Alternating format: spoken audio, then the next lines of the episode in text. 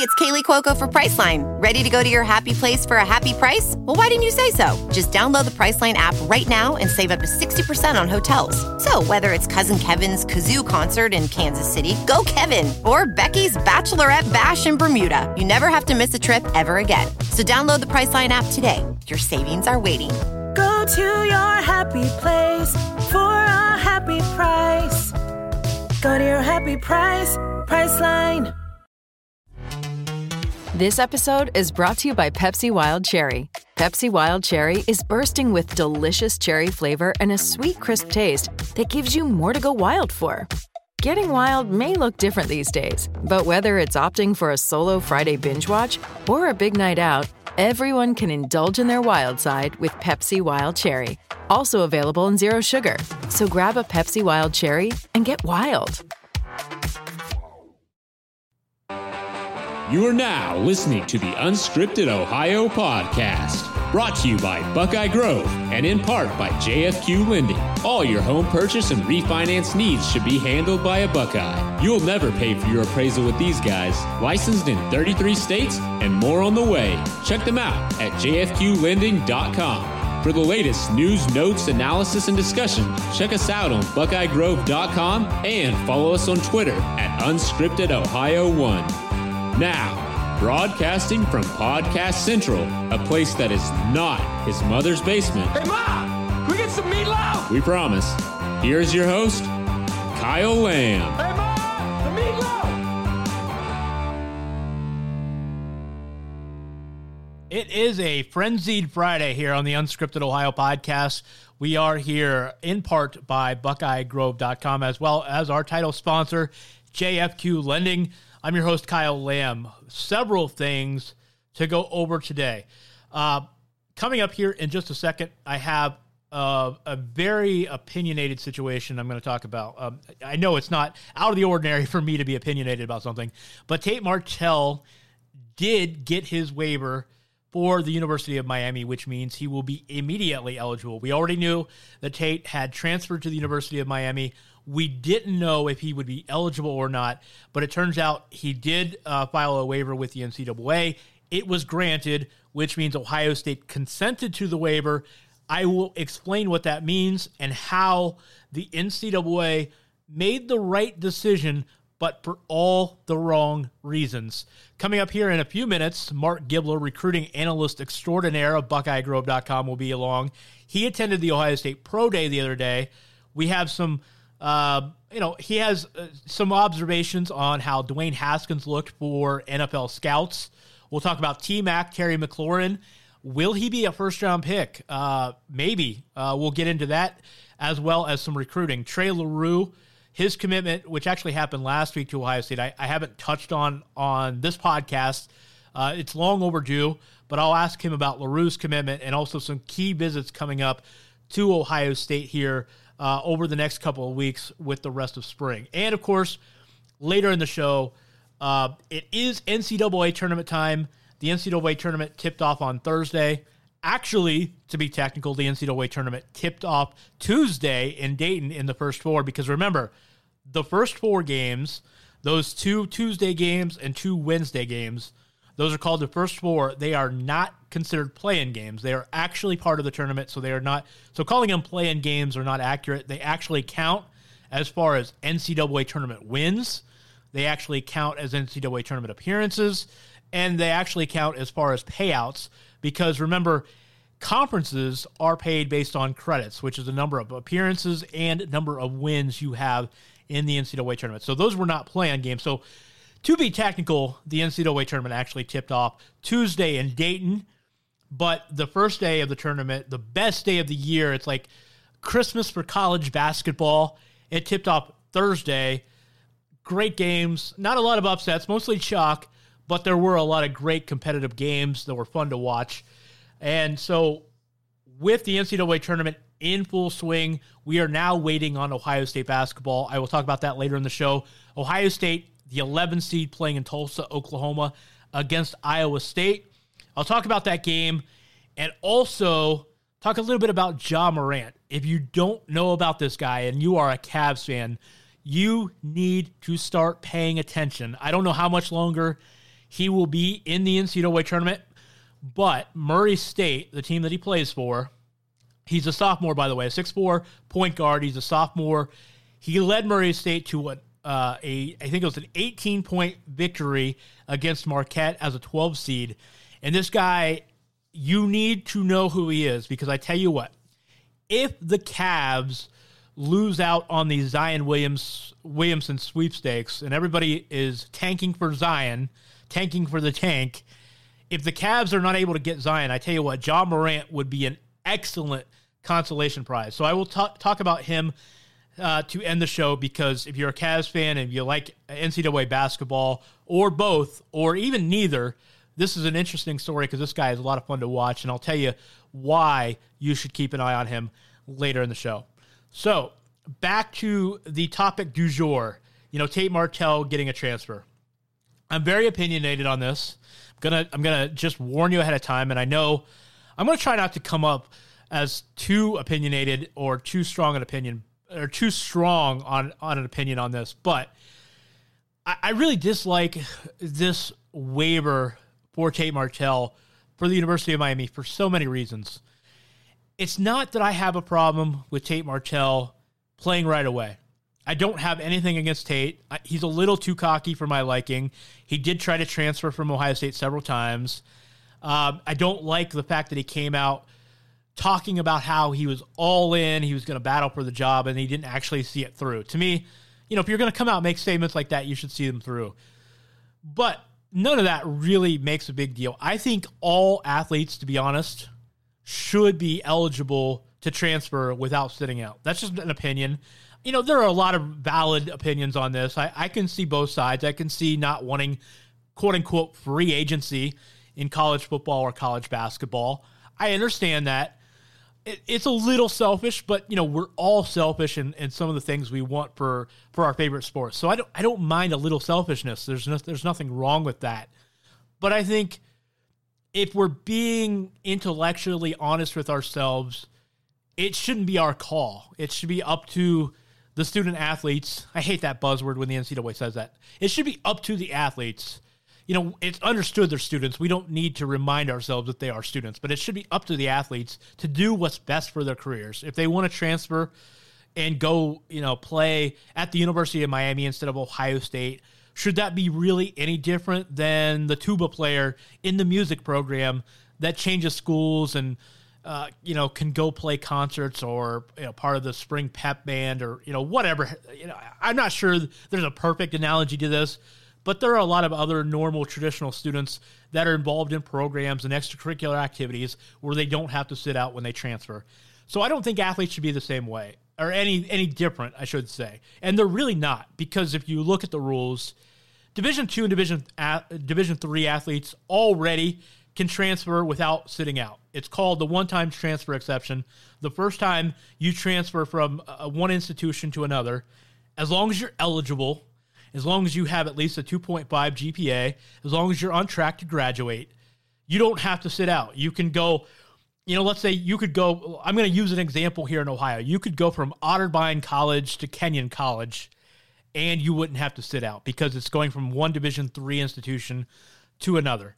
Same thing with Division two, uh, or going from Division one to Division two, or Division one to Division three. You don't have to sit out. If you're a Division one athlete and you're not part of the five major sports, being football, men and women's basketball, baseball, and hockey, if you're not one of those sports and you're an athlete any other sport in Division one, you can already transfer without sitting out as part of the one-time transfer exception.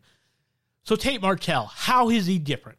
He's not. Okay, and I actually think that the rule should be he should be able to transfer to Miami. As much as I don't like his rationale for transferring, I don't like that he basically bailed as soon as Justin Fields came along when he said he was going to compete. He was going to battle for the job. And when push came to shove, when it was time to walk the walk, Tate bailed.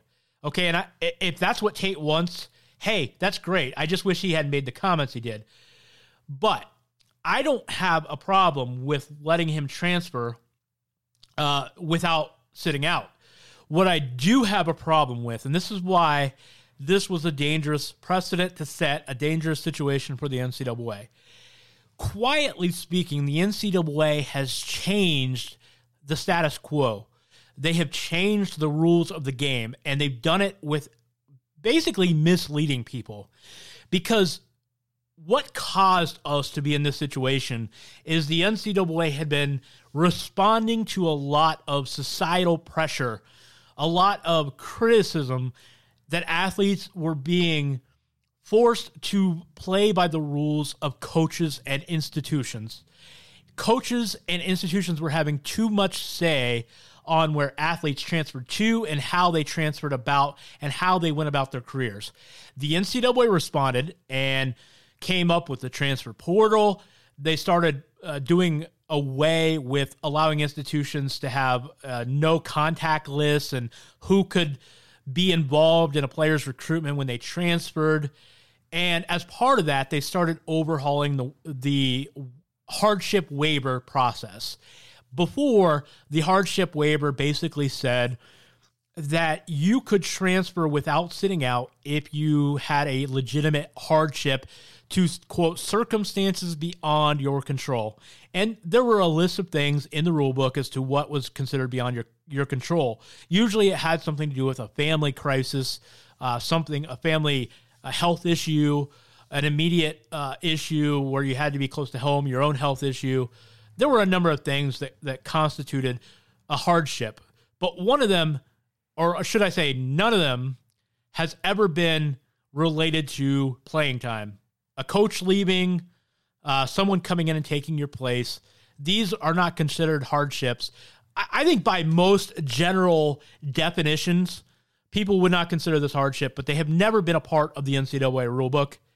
And so the NCAA came along last year, changed the hardship waiver just a little bit. And basically, it kind of said, you know, still circumstances beyond your control, but if the previous institution um, agreed with the hardship, then you could sit, you wouldn't have to sit out, and it provided the NCAA approved you. Well, now the NCAA has kind of slowly shifted the the threshold for what constitutes a hardship. And now they're basically saying that, hey, anything goes as long as the previous institution okays it. In this particular case, Tate Martell got his hardship because Ohio State went along with it. And the reason they went along with it is Miami negotiated what the circumstances were for the hardship. They basically tried, threw a bunch of stuff against the wall and the thing that stuck for Ohio State, the reason Ohio State went along with it, is Miami's excuse for why Tate Martell should not have to sit out is because when he decided to enter the portal, Ohio State supposedly didn't want him anymore. He was not really welcome to go back, even though he had no intention of going back, because he had decided to transfer, or at least he had decided to go into the portal. Ohio State was not going to take him back, according to Tate and his lawyer. And so he basically is saying that's a hardship because Ohio State didn't want him back and he had to transfer. That's the excuse that they, they came up with. That's the excuse that Ohio State went along with. That's the excuse that got Tate Martell his hardship with the NCAA. Why do I have a problem with this? Because now we are in a, a world in the NCAA terms where your hardship is not defined based on whether or not you have legitimate suffering, a legitimate circumstantial issue that you have to correct, but rather whether you can come up with a fiction that meets the approval of the school you are leaving.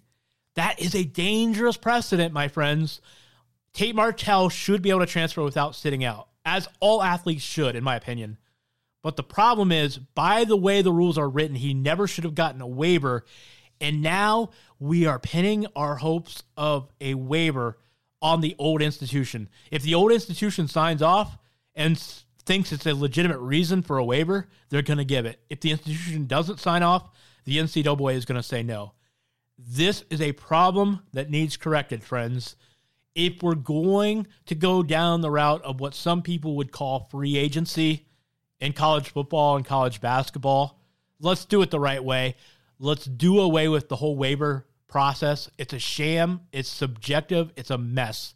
Let's just give the one time transfer exception. I, I'm okay with keeping the rules as they are where you sit out a year. If if that's what is best for college football and college basketball, I don't personally agree with it, but I'm okay with it. I understand it. But we've got to do away with waivers because the last thing we need is Ohio State or any other school basically deciding if you have a legitimate hardship. And they're not even deciding based on reality, they're deciding on whether the fiction looks bad for them. Ohio State okayed this because Miami came up with a lie that Ohio State didn't think made them look bad. That is a problem. So again, I don't have a problem with Tate transferring. Good on the NCAA for allowing him to not sit out, but this is a bad precedent, and we have got to change the system. So interesting. Tate Martell will be playing at the University of Miami. Should be a lot of fun. Tate Martell, swag, Miami, those three things go together very well. It will be an interesting experiment. I'm not convinced he's going to get the starting job, but it would be fun to watch regardless. It's time to go inside Ohio State recruiting and take a peek behind the scenes with Buckeye Grove recruiting guru Marc Givler and his magical orb of wonderment. They said it couldn't be done, but he's outdone himself once more. Back for another recruiting roundup. That's what I do. I drink and I know things.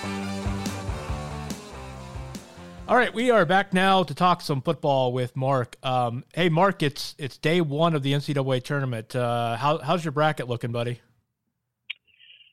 My primary bracket's uh, seven and one right now, actually. Uh, so I'm off to a decent start. I'm sure there'll be uh, it'll be chaotic by the end of the day tomorrow, but uh, you know it's it's it's been a pretty good start. I, I only lost the uh, lost the Minnesota Louisville game. You know, this is sacrilegious to say as being a big of a basketball guy as I am, but for the first time in I want to say probably my entire adult life and maybe even since I was 12 years old, I didn't fill out a bracket this year. So I am literally just watching NCAA tournament games for the fun of it. I have no pride and and no money, more importantly, riding on any of the results of these games. Yeah, I'm I'm in fewer pools than usual. Um, I get in that big one here locally, uh, that Poolmeister that goes where the like 20% goes to charity and like Nationwide Children's Hospital and stuff like that. So I I put a few entries into that every year. Uh, and then I, I do one kind of like a family pool or whatever that, that we do every year, and uh, that's that's it for this year. I usually uh, get into a few more, but I don't know. I don't know if the interest wasn't there this year or, or, or what it was, but uh, just just uh, just those two this time. So I'm I'm I'm less invested, I guess. Well, speaking of money writing on performance, I'm going to make a nice little segue here. You were over at the Ohio State Pro Day the other day, and I'm going to ask you about Dwayne Haskins. Uh, first, I want to ask you what you saw, how he performed in your eyes, and second, I want to touch on these Giants rumors because there has been so much coming out a lot of reports that the Giants aren't interested, that they haven't been spending any time on him, yada yada yada. But I don't know. The more the more we hear about this, the more I'm convinced they're trying to just pull the wool over everybody's eyes, and they actually are really interested. And I get the feeling that they're trying to convince people that they're not. Is that a possibility? Uh, let's go back and, and, and you know I, I want to know what you saw from him, but I also want to know what you think of, to make of that situation. Yeah, I mean, look, I mean, I think I think we we overreact to pro days in general um, with quarterbacks. They're throwing against air. Um, there's no risk of being sacked. Um, but given given that context, I thought Dwayne um, certainly looked looked really good. Um, nothing I don't think we we already didn't know. I mean, he's got a really good arm and and he's not just a a fastball guy. He can really place it um, down down the sideline, um, down the middle. I mean, the, the placement was was was really good. Only only a few uh, only a few balls hit the turf. Um, you know, maybe five or six balls hit the turf, and I would say half of those were probably drops um, by the receivers. Um, you know, I thought he, you know, for me, these workouts, I don't know how much they help. Maybe maybe they do. Maybe I'm being naive, but I think these workouts. I think the goal really is to not go out there and look bad and give teams a reason to be scared. And I I think Dwayne certainly accomplished that. I think he validated all of the things we think he does well. You know, I, just from the limited uh, sample I saw, kind of going through. You know, you posted on Buckeye Grove um, a video containing all his throws. I thought for me the thing that he looked best at, which maybe scouts if there was any knock on his game as far as throwing the ball, it may be moving out of the pocket and kind of going and throwing to his left a little bit. But he looked, you know, I know he, again, like you mentioned, he was throwing against air, but I thought he looked really comfortable on the run and, and throwing to, a, to his left across his body. He looked sharp. Of course, we knew he had the arm, but he was accurate. I, I thought that, you know, he acquitted himself well in the limited environment that you can make a splash on something like that. Yeah, he had a few rollouts where he just kind of snapped it off, you know, 40, 50 yards down the field right on the money. And, and, and that was certainly probably, you know, if we had to, if we had to pick out a couple of the most impressive throws was probably, probably those couple. Um, so yeah, I mean, he looked, it, it all looked like it should. I mean, that's what, that's what, you know, you know, you're talking about being a top five, top 10 draft pick. That's what it's supposed to look like.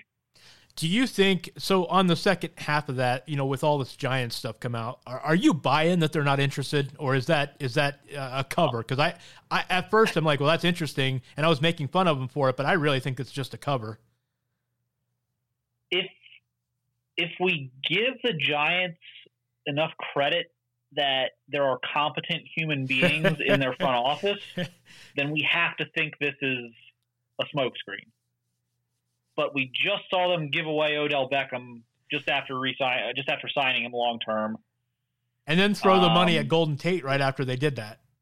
Right. Um, so, yeah, if if if I um, if I thought the Giants were more competent, I would think, oh, it's 100% a smokescreen. But I think it's I think it's closer to 50-50 because we've seen the Giants do a lot of dumb stuff lately.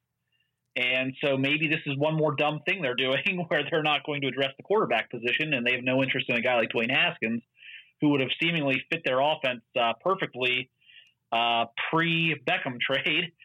Um, so, yeah, I mean, I, I'm not a. I think you know. Then of course there's the old adage of you know you don't want to believe what teams are saying right now. That if the Giants loved Dwayne Haskins, it would behoove them to make people think they don't in, in, in hopes that he might fall to them at their pick, which I believe is number six, um, as opposed to having to give up the price tag to go up and get him, which this type of trade for them to get up to two or three to guarantee that they would get him um, has typically been either multiple first round picks or something like three second round picks. I mean, it's it's a heavy price tag just to move up three or four spots when you're that high in the draft. So in that sense, yeah, it would make sense for them to throw everybody off the trail. But I mean, some of the crazy stuff they're doing recently makes me wonder if, if this is just another dumb thing they're doing. You know, on the pro day front, one other guy I wanted to touch on real quick. We we talked about him a few weeks back, but Terry McLaurin, after a strong Senior Bowl week, a, a, a very good performance in the combine, and now uh, you know what you would expect from him in the Ohio State Pro Day. There was one report, I think, a tweet from an agent type that basically said, um, you know, Terry was told to you know have his phone on and ready to go in the first day of the NFL draft, which suggests he he could be a, a, first round pick, which is something you you touched on a few weeks ago. I said I thought he would go top 100. So it really seems like Terry McLaurin has done everything this offseason he could possibly do to get himself into that first, second, third round uh, you know draft uh, area. Yeah, I'm sure. I mean, I don't think I'm ready to buy first round, but I'm definitely ready to buy that someone could snag him in the second round at this point. I, I and certainly I don't think there's. I mean, what I saw the other day, and just you know, kind of what I've heard you know the last few weeks, would make me think that there's no chance he doesn't go by the third round. So, and and that's obviously a little bit different maybe than it would have been. I don't know, two months ago. Uh, you know, we were talking. You know, could go anywhere in the middle of the draft probably. Um, he's flying up. He seems to be flying up the board. He was awesome on on uh, Wednesday. Um, he made three. I mean, like I said, Dwayne was good, but you know, and we talk about only five or six balls maybe hitting the turf, but you know, nine or ten balls might have hit the turf if Terry didn't make about three spectacular catches. Um, he made some some amazing catches, um, and like I've said before, I think um, the fact that he's such a monster on special teams and he is a A plus human being is is a recipe with him that even no matter where he goes in the draft, you could see him. We could be sitting here eight or ten years from now, he's still in the NFL. And That doesn't necessarily mean he's going to be a Pro Bowl guy or a guy catches 70, 80 balls a year, but I just he just feels to me like a guy who's going to play like a decade in the NFL. I, I, was sitting here thinking that same thing. I was that was going to be my next comment to you. Is it feels like injury permitting, which is the caveat you have to issue with all these guys, but injury permitting, he feels like an eight to ten year guy in the NFL. He really does, just because he does so much well. You know, he, he doesn't have to be a you know a high flyer or a guy that goes up and catches everything, but he does so much well. I feel like he is going to stick on an NFL roster for eight to ten years just because of that. Yeah, and I think the wildest thing about it is he has dramatically improved his hands from uh, from high school to early college career to now is night and day. Um, that was a thing in high school where they worked him out at multiple camps. I mean, Ohio State really kind of almost did the Darron Lee thing with him, where he had to just keep showing up and they really wanted him. And he would fight it a little bit in high school, and and even in his college, you know, I would say the first couple years on campus, um, he would he would he had a you know a propensity to for the occasional drop, and he has turned himself from again what I would have considered an average uh, pass catcher to a extremely good pass catcher, a guy who catches everything. It's been it's been crazy to see, and and I mean, everything else is about the same as it was coming out of high school. You would have the same scouting report of, you know, unbelievable kid, you know, fast, hardworking. All of those things have carried over to now, but he has drastically improved his hands. So I want to shift gears to the recruiting front. One guy that committed to Ohio State last week that I did not get a chance. I have I have actually not spoken about this on the show yet, and I've definitely not talked to you about it. But I want to get your take on the Trey Leroux commitment, the tackle from Norwalk, committing to the Buckeyes this week. What is Ohio State getting with him? And that seemed to be a little bit earlier, I think, than anybody was anticipating with a commitment out of him. So what precipitated that that early uh, that early decision? Yeah, I mean they're they're going back. I know they've I know the last couple months, you know, basically post bowl season, a lot, there's been a lot of going back and you know watching a lot of film from from these kids' junior seasons and and um, getting a chance to spend some time around them when they come up to campus. And uh, just it just it felt like uh, they they liked what they saw out of Trey. I, I had one person uh, who was kind of involved in the whole process tell me that um, you know Trey had a much better second half of his junior season than first half, which Ohio State liked. Um, he's a huge bodied kid. I mean, I, I'm not going to give him the six eight some people are giving him, but he's he's six six six six and a half all day. Um, strong. I mean, he wrestles. Uh, his brother is actually a really good wrestler. He's got a, a brother who I believe I believe is a year behind him, uh, who was actually in the state wrestling tournament. Um, so you know, there's there are physical things to like there. Um, you know, competition level is a concern, and as a big bodied kid, I think there's uh, there's going to be a learning curve there. I, I think he's still kind of uh, growing into his body, you know, getting co- getting more coordinated, things like that, uh, which I do think wrestling has um, has helped with.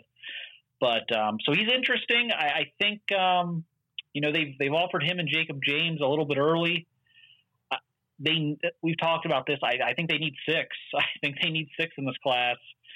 And I just think after the way last year went, where they were kind of picky earlier, they're like, well, you know, it, it just felt like you know there were a couple Ohio kids they could have moved on earlier, and they just didn't do it. And there was a couple other kids they could have moved on, they didn't. And said, no, or, you know, we're just going to kind of wait it out and see what you know what these other guys do. And they missed on some of those other guys, and then it was a, just a total uh, scramble at the end. I, I just think knowing that knowing that they're going to probably be taking six, I just think they wanted to take some of the risk out of this and get get you know three, four, you know three or four early, and now they can kind of uh, I don't want to say relax, but you know there's a little bit of breathing room there where it's not mass panic if they miss on one or two guys and we go into September or October, and they have two offensive linemen committed. Yeah, that that was boy. You're you're hitting on all my points before I get a chance to ask them tonight. Um, is this a case of the bird in the hand approach? Where they're just trying to, in this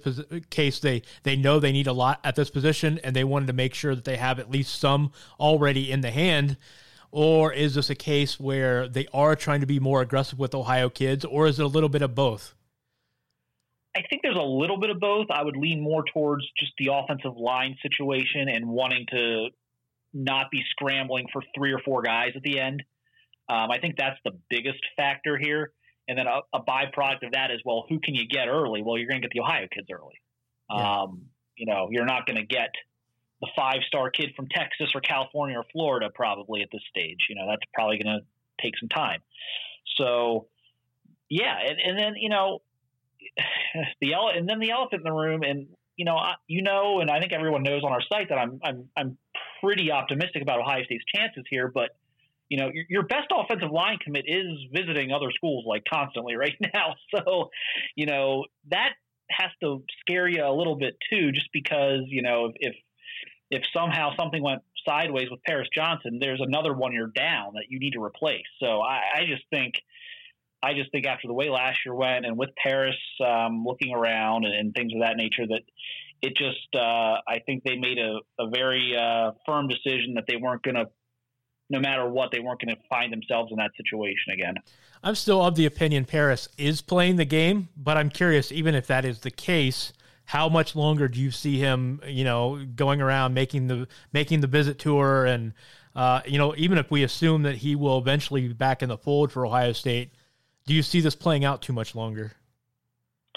I don't see it stopping right now. Um, you know, I don't want to project too far out in the future because that just you know whether it's three whether this is over in three months or six months or whatever. But I don't think it's stopping. Like he's he's he's actually visiting Ohio State again, um, not this weekend, but the following weekend, uh, which like the 29th, I guess, the weekend of the 29th. Um, so he will be back in Columbus here in a little more than a week. Um, I don't think it's going to end there. um, maybe it will. I guess. I mean, you, you never know with these guys when they just because we never we never thought Paris would commit this early to begin with. So he could surprise again and just kind of lock things up next week. But I don't think that's going to happen. I mean, I think this is going to go through. I, I I would say through the summer. I mean, I, I again, do I, I don't know that I want to project much further than that but um, you know, kind of maybe address it, you know, in May or June where things are at then, and see if there's light at the end of the tunnel. But I I don't think this is stopping until at least the end of the summer. There seems to be some hope with Lejond Cavazos being uh, on campus coming up this weekend that maybe he could be back in the fold soon. Do you see that the case? Because there's there's a lot of buzz with him right now that Ohio State seems to have him closer to recommitting. Do you think that's accurate? I, I, I think it's possible he would recommit. I, I don't know that I'm, you know, betting on it necessarily happening this weekend. I think it could. I think they're going to get him back. I mean, I, I think they're the favorite uh, right now. Now that he's open, I, I still think that's the most likely um, scenario. Jeff Hafley's really done a good job there. Um, Lejond and, and, his his parents just gush about him um, when, whenever um, that gets brought up. Um, you know, he was such an Urban Meyer guy, and his, his, his family was as well. But they really like Ryan Day and Jeff Hafley. I mean, this this has been a very good effort from those two um, to stabilize that uh, to an extent.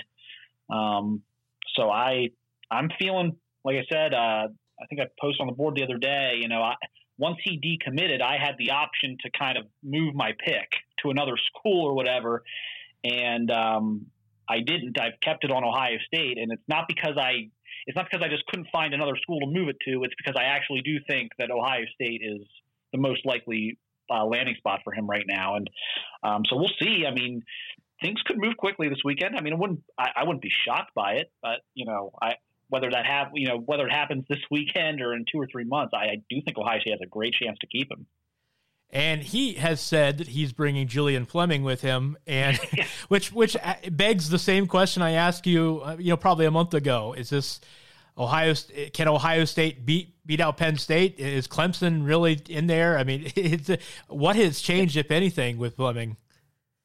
Yeah, I'm gonna I'm gonna have to uh, yeah I'm gonna have to ask uh, Lejond if he's actually physically uh, stopping in the mountains of eastern Pennsylvania to pick up Julian on his way to Columbus. I don't think he's bringing him, but um, yeah, it's uh, it's it continues to be very interesting there. Um, it like someone's someone's going to, and I'm not I'm not saying that Julian is intentionally doing this. I, I don't I don't know that he is. I'm just but someone's going to be blindsided by him, and we don't. It's going to be interesting to see who it is because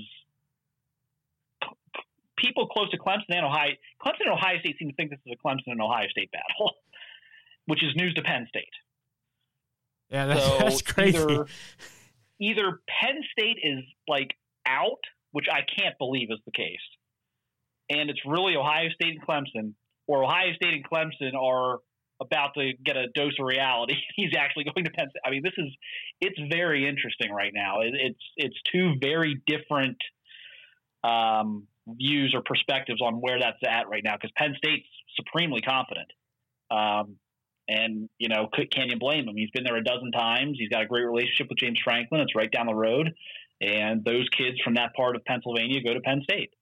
Um, so it's all sorts of weird there right now. Um, I don't think anything's going to happen this weekend. I mean, I, I think uh, I think Julian's going to go a little bit of, uh, of, of a ways with this one, but um, it, it's uh, it's going to be the ultimate thing. I mean, and, I'm not counting out Georgia, Alabama, Oregon. I know those are all in there, and you know Georgia and Alabama. I don't think can ever be counted out in recruiting, but but it's just that little uh, three way there with those teams. It's uh, it's very interesting right now hearing the different perspectives from different people on the different sides and how different. Uh, um, you know how, how things aren't really lining up when you talk to like different people.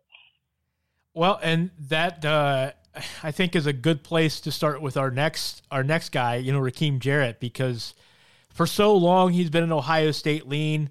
You know, he's been putting it out on Twitter that he's a big Ohio State guy. He's had you know his background and you know you know says a lot about Ohio State. In the last couple weeks, people are a little concerned because he's kind of taken the Ohio State stuff away, and now he's you know projecting himself in Georgia gear and uh, talking about all these other visits. So this begs the question: Is he still an Ohio State heavy lean and just kind of playing the game and building suspense for a decision that may or may not come uh, soon, or you know, is this you know has something yeah. happened here? My read is that he let the cat out of the bag too early on Ohio State, and now he's got to backtrack to keep this interesting. Yeah, that's my opinion. That's where that's that that's, was that was where opinion. I'm at. He, he he gave us too much information too soon, and everyone jumped on. Oh, you're going to Ohio, and now he's now if, if there's no suspense if he doesn't reel it back in. That's my opinion. Um, I think he gets something set up with with his mom, and which is important because that that's another. I mean, that that has held things up. Um, you know, mom's got to sign off on this, no matter which school it is. She needs to go see it, and she's not been to Ohio State on his visits with with him. Um, so that's got to happen for Ohio State in terms of getting a, an actual commitment, a public commitment. Um, but as as far as you know, this other stuff, I I I still very much like Ohio State uh, in, that race, and um, it's gonna it, it, you know it's always interesting. Like I said, when you when you when you bring Alabama and Georgia and teams like that into the equation, it does it makes things interesting. Just just like when a just like when a kid from the southeast brings Ohio State into the equation, it, it makes things interesting there. I mean, it you had you do have you know the, the best programs in the country tugging at you, but I no I I, I think there's an unbelievable relationship there with Brian Hartline. And I just think mom, uh, I think if mom comes in and sees it here in the next few months, and uh, that should happen. I mean, whether it's the spring game or at some point, maybe like in June when a lot of these kids go out on visits, um, you know, I think the Ohio State buzz will pick back up, and you know, everyone will be on the Ohio State train again. So uh, Kendall Milton confirmed this week something you had already reported. I think he told you that, so it, it was he built up suspense for this announcement that he's visiting April fourth. Uh, but I think he had already told you that, and you'd certainly reported it anyway. So that wasn't really a surprise. But what else does Ohio State have coming up the next couple weeks by way of visits through the rest of the spring that we should uh, be paying attention to? Yeah, Kendall and his dad told me about the visit like well, like six weeks ago or yeah. something. So it was when he put out that tweet, I was like, hmm, maybe just uh, our, our ADD society probably had already forgot about the the, the, story a few weeks ago, so it was probably new news to everybody, but uh, everyone already forgot. But um, yeah, that certainly is interesting. That's going to go a long way towards kind of you know, is Ohio State a fringe contender here, or are they legitimate? You know, I think this will go a long way. Um, one thing, I, the, I think the fascinating one this weekend, other than maybe Lejond and you know a, a, potential recommitment there, and you know obviously Fleming, but I don't think I don't think anything much changes with Fleming. Like I don't think Fleming commits this weekend. I, I don't know that you know the story changes with Fleming too much. The thing that's interesting for me this weekend is Henry Gray, um, top 100 defensive back out of Miami Central. Um, this will be his first visit. He's supposed to be up here for a few days. It's gonna be his first visit. You know, Ohio State's kind of been a you know the dreaded South Florida kid dream school for him. Um, you know, watching Marshon Lattimore and, and just guys like that, you know, a, big fan of some of the corners Ohio State has produced.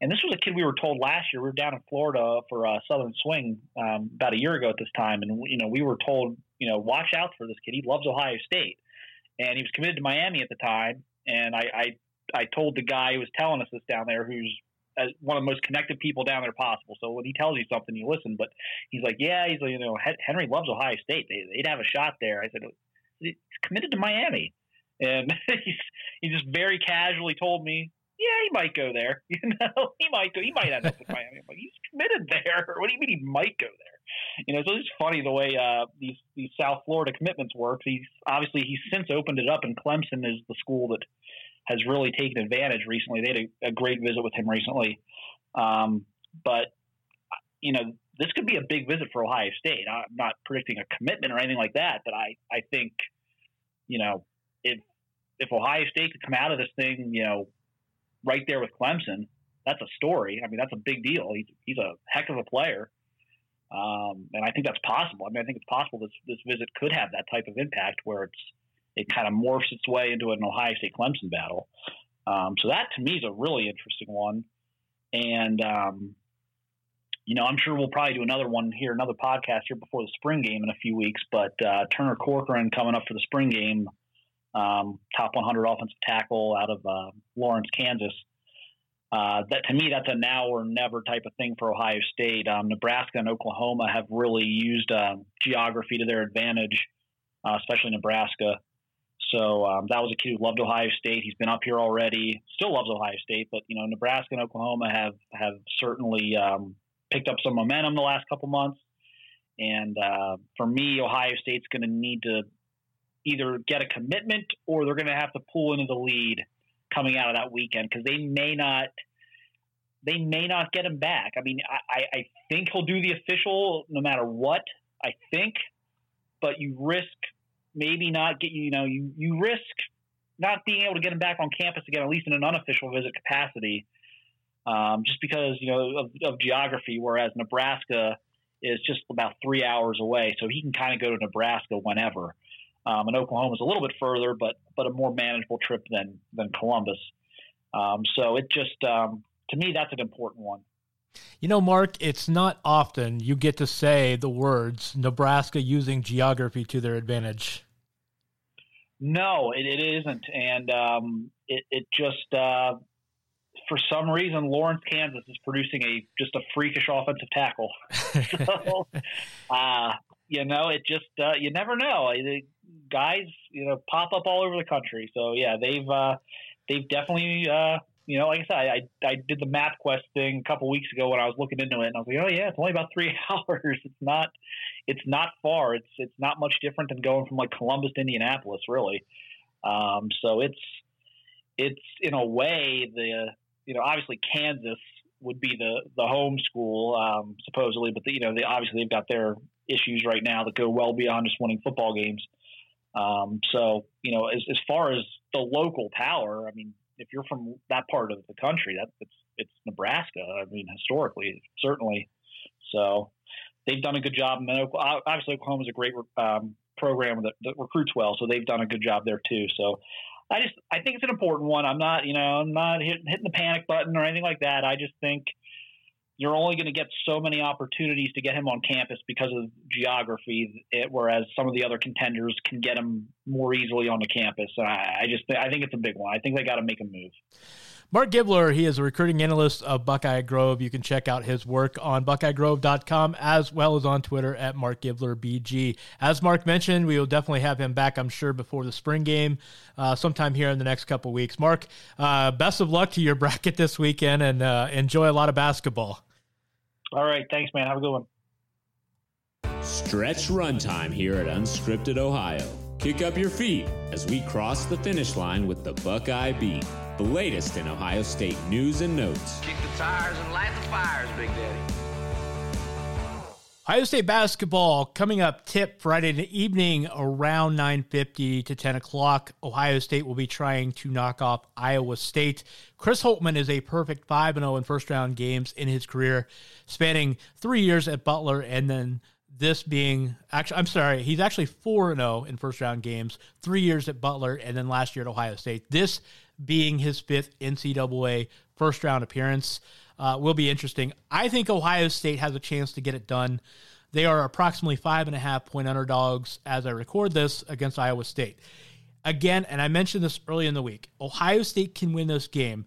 It has somewhat of a favorable matchup from the standpoint that Iowa State does not first force a lot of turnovers defensively, and they don't have a lot of height and size up front against Ohio State, which is the, really two of the things that has caused Ohio State the most problems this year.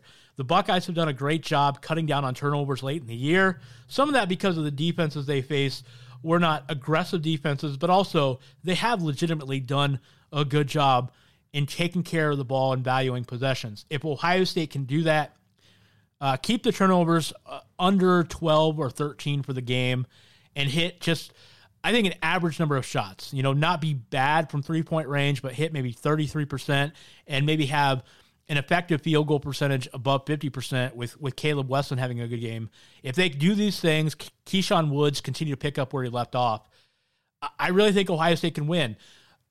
Iowa State has some very good guards. They have a couple of NBA type of guards they're very tough, they're physical, they can shoot pretty well, but they don't have a lot of size. Ohio State has done well against guard oriented teams this year.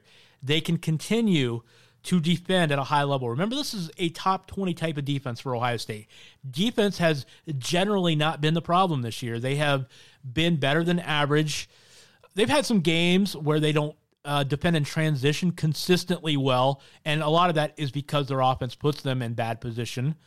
But they can defend. They can't, despite the fact this Iowa State team is very good on offense. Ohio State has a chance to win this game defensively, but they just have to make shots, take care of the basketball, and make some shots. Keyshawn Woods has really stepped up the last few games uh, with Caleb Wesson being back. If CJ Jackson or Keyshawn Woods plays the way they've been playing lately, I think Ohio State can be right in position to win this basketball game Friday. If they can, they will they will likely take on a very tough Houston team over the weekend. We'll see what happens, but I like the Buckeyes to at least give Iowa State every bit the the, the amount that they can handle and I think this will go down to the wire. Whether or not the Buckeyes pull it out remains to be seen. But this is a at least a favorable matchup to be in the game. We'll see if they can actually win it. Uh, we will be back on Monday to talk about Ohio State's performance over the weekend, whether it's in this game or possibly uh, also the game on Sunday. If they win, then we'll have two games to discuss, and hopefully for uh, for Buckeye fans' sake, we will have some games to preview in the second weekend of the NCAA tournament next week. Uh, I, I, teased Ja Morant. I want to talk about this here real quick before we wrap up because this is really interesting to me if you're a Cavs fan. So, Ja Morant is the six-four point guard for Murray State. I mentioned him early in the show. He had a triple double, which was like the 17th all time triple double in the NCAA tournament. He had 15 points, 15 assists, and 10 rebounds in the win against Marquette as a 12 seed. Marquette was the 5 seed. Ja Morant is projected to be the number two pick in the NBA draft behind, of course, Zion Williamson of Duke. And everybody knows about Zion Williamson. And I actually think an injustice has been done this year because Ja Morant is starting to get a lot of attention. but he probably deserved a lot more attention than he got this year. And, and it's understandable because nobody really knew who he was, or few people knew who he was coming into the season, whereas Zion Williamson was the number one recruit in the country. He goes to Duke. There's naturally going to be a lot of hype around him. Now, I'm not trying to say Zion shouldn't be the number one pick in the draft, but I got to tell you, depending on your need, depending on your situation, if you're an NBA team, uh, there are some teams, depending, again, a lot of it depends on need, but there are some teams that would be maybe just as happy getting Ja Morant in the draft as they would Zion. Now, if I'm a Cleveland Cavs fan, and I am, if you're a Cleveland Cavs fan, or if I, more so if I'm a Cleveland Cavs executive, Zion may be my top priority, but I'm just as happy at the thought of getting Ja Morant, and I'll tell you why. In an ideal, perfect situation, Collin Sexton would be your point guard. And because of his size, you don't really want to move him off the ball. Now, Sexton, if you've been watching the Cavs lately, he is playing so much better. His defense has not been very good this year, but he will be a good defender. He has, he has proven in his high school, AAU, and college career, albeit only one year at Alabama, he is a really good defender when he wants to be, and he will be a good defender when he's engaged on a good basketball team. The Cavs have not been good. He's not been giving full effort defensively, but he will get there. I'm not worried about that. His passing has been a little bit left to be desired. He's getting better, but he can still be a better facilitator and distributor. And his overall offensive decision making has room for improvement. But as a rookie, he has really come on as a scorer and as a shooter. Nobody expected him to be this good of a shooter this soon. He really struggled last year at Alabama, shooting 33%. He's currently shooting 41% from three point range right now as a rookie. He has scored at least 23 points or more in seven straight games, which is the first time an NBA rookie has done that since Tim Duncan. So that's really rarefied air, really good company. Sexton is coming on and becoming one of the better young scorers in the NBA already. You know, he's got his points per game nearly 17 now as a rookie. Really coming on. The Cavs have become a lot better. And for those of you worried about the Cavs winning too much, remember the NBA changed the draft lottery procedures this year. So if you are uh, one of the three worst records in the NBA, you have the same percentage to win the lottery 14% apiece. So as long as the Cavs finish in the bottom three, they're going to get a 14% chance to win the lottery. If they finished in the uh, the fourth spot rather than the top three, they're still going to have a 12.5% chance. So their percentages only go down by 1.5% chance if they don't finish in that top three. So really, the Cavs don't need to worry too much about losing at this point. They've done enough. It's all up to fate at this point, whether or not they get that number one pick and then have the coveted spot of drafting Zion Williamson. It's really out of their hands anyhow. So you don't worry too much about Collin Sexton coming along, Cedi Osman coming along, Kevin Love being back in the lineup and healthy. These things are not that big of a deal anymore. The Cavs are playing a lot better basketball. So I'm just telling you this even though Zion Williamson is the clear number one pick overall, and the Cavs would love to have Zion, Ja Morant is a pretty good consolation prize. He is a Russell Westbrook type of player. He's a very good facilitator, one of the best passers in college basketball, not just this year, but in the last many years. He's a good scorer. He's he's a freak athletically. He's got a lot of Russell Westbrook uh, qualities in him. And if the Cavs were to get him as, let's say, the number two pick and they miss out on Zion, you could draft a Ja Morant and then kind of play Collin Sexton as a combo guard, and you could have the two of them on the floor at the same time. It's not ideal because of size, but I think that there are enough intangibles there. They would play well together, play off each other. It gives the Cavs a lot of flexibility in the backcourt. I would say, if you're a Cavs fan, be just as excited thinking about the possibility of drafting Morant as Zion Williamson. That will be interesting to follow along, but keep an eye on him. Ja Morant, watch him this weekend on Saturday as Murray State plays Florida State. That'll be an interesting battle. Ja Morant is probably the number two pick in the NBA draft. And if you're a Cavs fan, be just as excited about the possibility of drafting him as you would Zion Williamson because he is that good. He's a great player. Should be a lot of fun. If you're a Cavs fan, hey, Morant or Zion Williamson, either one, um, it'd be a lot of fun to watch with the Cavs in future seasons. Hey, that's going to wrap things up. Uh, again, the Unscripted Ohio podcast, as you know, will come at you every Monday and Friday on BuckeyeGrove.com. We are on the archives on SoundCloud, iTunes, Google Play, Spotify, and Stitcher. And of course, you can catch us on BuckeyeGrove.com. Uh, you can catch me on Twitter at KYLam8. You can catch the Unscripted Ohio podcast on Twitter at Unscripted Ohio 1. Of course, every Wednesday, we also have our sister podcast, the Scarlet and Great podcast, brought to you by Johnny, Munz- Johnny Lunsford and Corey Thompson. That is going to do things for me. Hey, I hope everybody has a great weekend. Lots of NCAA tournament basketball coming up. And of course, we'll talk about Ohio State and the NCAA tournament on Monday and whatever else uh, football stuff pops up between now and then. Have a great weekend. Go Bucks. You can get new episodes of Unscripted Ohio on Mondays and Fridays exclusively at BuckeyeGrove.com or anytime on SoundCloud, iTunes, Google Play, or Stitcher. Be sure to subscribe to stay up to date on all things Ohio State.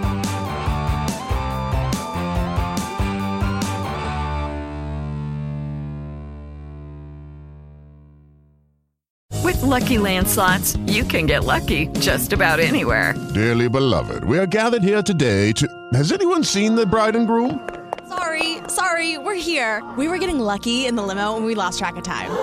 No, Lucky Land Casino, with cash prizes that add up quicker than a guest registry. In that case, I pronounce you lucky. Play for free at LuckyLandSlots.com. Daily bonuses are waiting. No purchase necessary. Void where prohibited by law. 18 plus. Terms and conditions apply. See website for details. Hello, it is Ryan, and we could all use an extra bright spot in our day, couldn't we? Just to make up for things like sitting in traffic, doing the dishes, counting your steps, you know, all the mundane stuff. That is why I'm such a big fan of Chumba Casino. Chumba Casino has all your favorite social casino style games that you can play for free anytime, anywhere with daily bonuses. That should brighten your day a little. Actually, a lot. So sign up now at chumbacasino.com. That's chumbacasino.com. No purchase necessary. Group. Void were prohibited by law. See terms and conditions. 18 plus.